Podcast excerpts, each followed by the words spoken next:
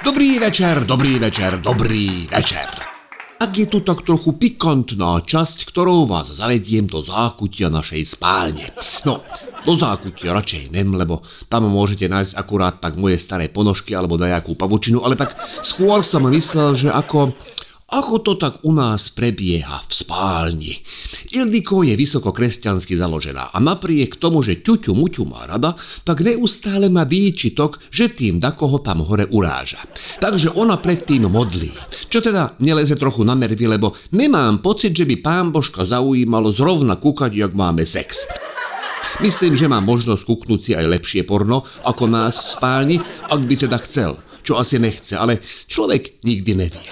Väčšinou ju zruším, že Serelmen povedz už amen, lebo mne o chvíľu začína v telke Real Madrid. Čo samozrejme erotiku už náladu v našej spálni nevylepší. Problém mojej ženy je v tom, že ona nevie na rovinu povedať, že čo by jej v posteli páčilo. A tak je to vždy len, že pokus omyl. Napríklad mi povieš, lacikám, pomasíruj mi nohy. A ja mám pocit, že chce masáž. Ale jak jej dotknem palca na nohe, tak začne vydávať zvuky, jak pornoherečka v poslednej minúte hodinového príbehu. Hovorím, čo je Serenen, bolí? Ona tak kúkne na mňa, že ne, nebolí. Pokračuj.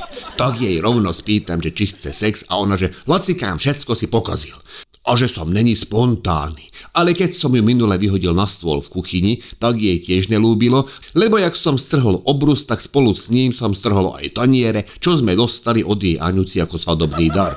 Plus flašu borac pálinky, čo ma teda mrzelo viac, plus teda najviac jej na mojej spontánnosti vadilo, že som si nevšimol Ágoštona, ktorý sedel v obývačke a kúkal na nás. Našťastie sme došli len do fázy trhania obrusu, čo vyhodnotil ako hádku, takže ho to emočne neranilo, lebo to máme doma pravidelne. A teraz ja mám nervy, lebo keď som videl, čo s ňou robí masáž palca a ona mi zahlási, že lacikám idem na masáž, tak ako som dosť stresovitý. Ani radšej nepýtam, že či ide k masérovi alebo masérke.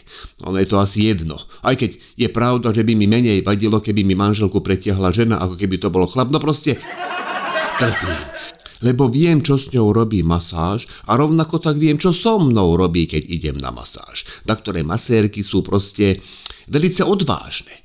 Pri ktorých viem, že nebude nič, lebo pri masáži nôh už pri kolenách robia otočku a potom sú také, čo nemnápadne brnknú ovajcia a čakajú, aký bude reakciu. Minule ma jedna domasírovala thajka a pýta ma, že deep masáž. Toľko ešte viem po anglicky, že deep je hlboko, no tak si vravím, že asi mi chce na záver urobiť nejakú hĺbkovú masáž, tak teda hovorím, že OK, len som dúfal, že nejde strkať prst do zadku, ako pri kontrole prostaty sa mi stalo. No, tak vravím, dobre, a ona, že 50 eur. Hovorím, za čo? Za to, že trošku pritlačíš. Potom trošku zretelnejšie v rámci jej thajského akcentu vyslovila svoj návrh a to nebolo, že deep masáž, ale že dick masáž. Tak si vravím, ty more, to som odmietol, lebo 50 eur to by musela teda vyzerať trošku menej rozmerne a menej staro. Nedorozumenie v masážnom salóne, to je bežné, to je v poriadku, ale nedorozumenie s partnerkom, s ktorým som vyše 20 rokov. Tak ale tým, že ona nepovie, čo chce a ja musím furt hádať, tak vznikajú rôzne nedorozumenia. Minule som tak išiel domov a vidím cez okno domu do kuchyne, že Ildiko je v kostýme snehulienky. Si pravím, aha, dobre, toto jej ľúbi, vydrž serelmem, tak som nenápadne vošiel domov, narazil som si na hlavu kulich, nalepil bradu, čo mi ešte ostala z maškarného plesu, vyzliekol si gate od pol pása dole a holý som po kolenách vošiel do obývačky a spieval som si, že hej ho, hej ho, už trpazlíci jdou. Všetko by bolo v poriadku, keby tam neboli jej dve kolegyne z roboty. Jedna v kostýme Ježibaby a jedna ako horár. Dostal som ich dosť do takej trápnej situácie, nevedeli kam kúkať a ako reagovať. Ježibaba ešte celkom v pohode, tá sa začala rehotať a horár ten zdrhol. Tak ako, prosím pekne, nacvičovali rozprávku pre deti do školy. Ale to som odkiaľ mal vedieť? Tak sme sa tam hádali z Ildiko a vysvetľovali si to pred tou bosorkou, ktorá sa šúlala po zemi a jej hlas čím ďalej tým viac pripomínal naozaj, že bosorku, až ma Ildiko požiadala, že ak chcem jej ďalej dačo vysvetľovať, tak nech si najprv oblečem nohavice. Nakoniec ale dopadlo dobre A dokonca som v rozprávke účinkoval ako hopči. Samozrejme oblečený a nem akože dole bez.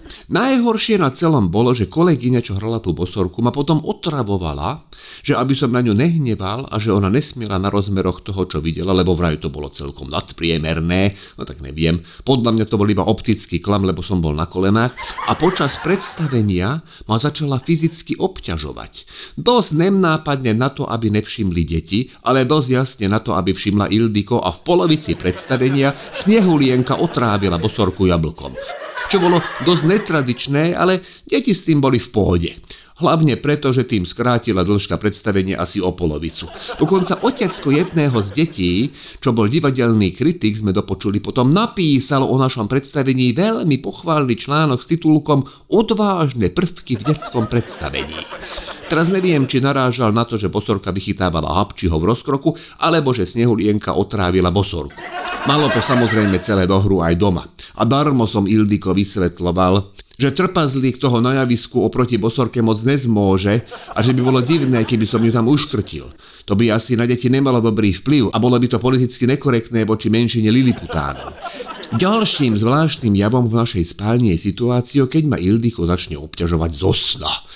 Ona keď má erotiku sen, tak jej nestačí si ho prežiť v tom sne. Ona potrebuje mať okamžite nejaký fyzický kontakt a začne po mne cápať. Čo by mi až tak nevadilo, keby mi nehovorila Leonardo, Antonio alebo Jason, podľa toho, či sa jej sníva s DiCapriom, s Banderasom alebo so Stetemom. A ja ešte musím naskočiť na rolu a hovoriť s ňou anglicky alebo španielsky v prípade Banderasa.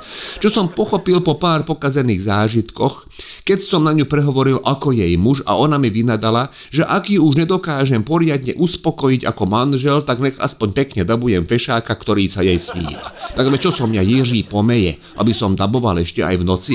Hlavne, že mne keď sníva so Sandrou Bulldog, tak ma nenechá na pokoji a zobudí ma skôr, jak jej stihnem rozopnúť pod przenku. Teda Sandre Bulldog v sne, aby sme v tom mali jasne, ne, že Ildiko. Ešte nikdy som nedostal ďalej.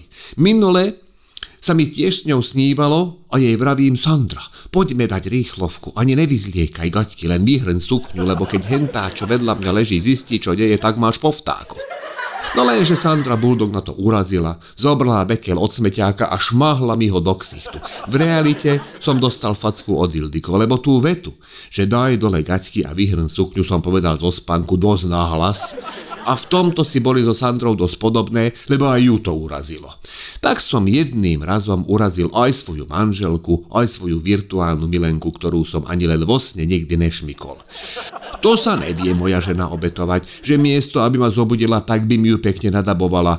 Aj keď Sandra v Slovenčine so silným maďarským prízvukom, neviem, či by to nespôsobilo výpadky erekcie. No, tak teda vidíte, nemám to z Ildiko jednoduché. Ak chcete za týždeň stihnúť nemže jednu, ale dve epizódy Lásloho týždňa, tak choďte na toldo.app, stiahnite aplikáciu, staňte sa odberateľom a budete mať viac Lásla ako ktokoľvek iný.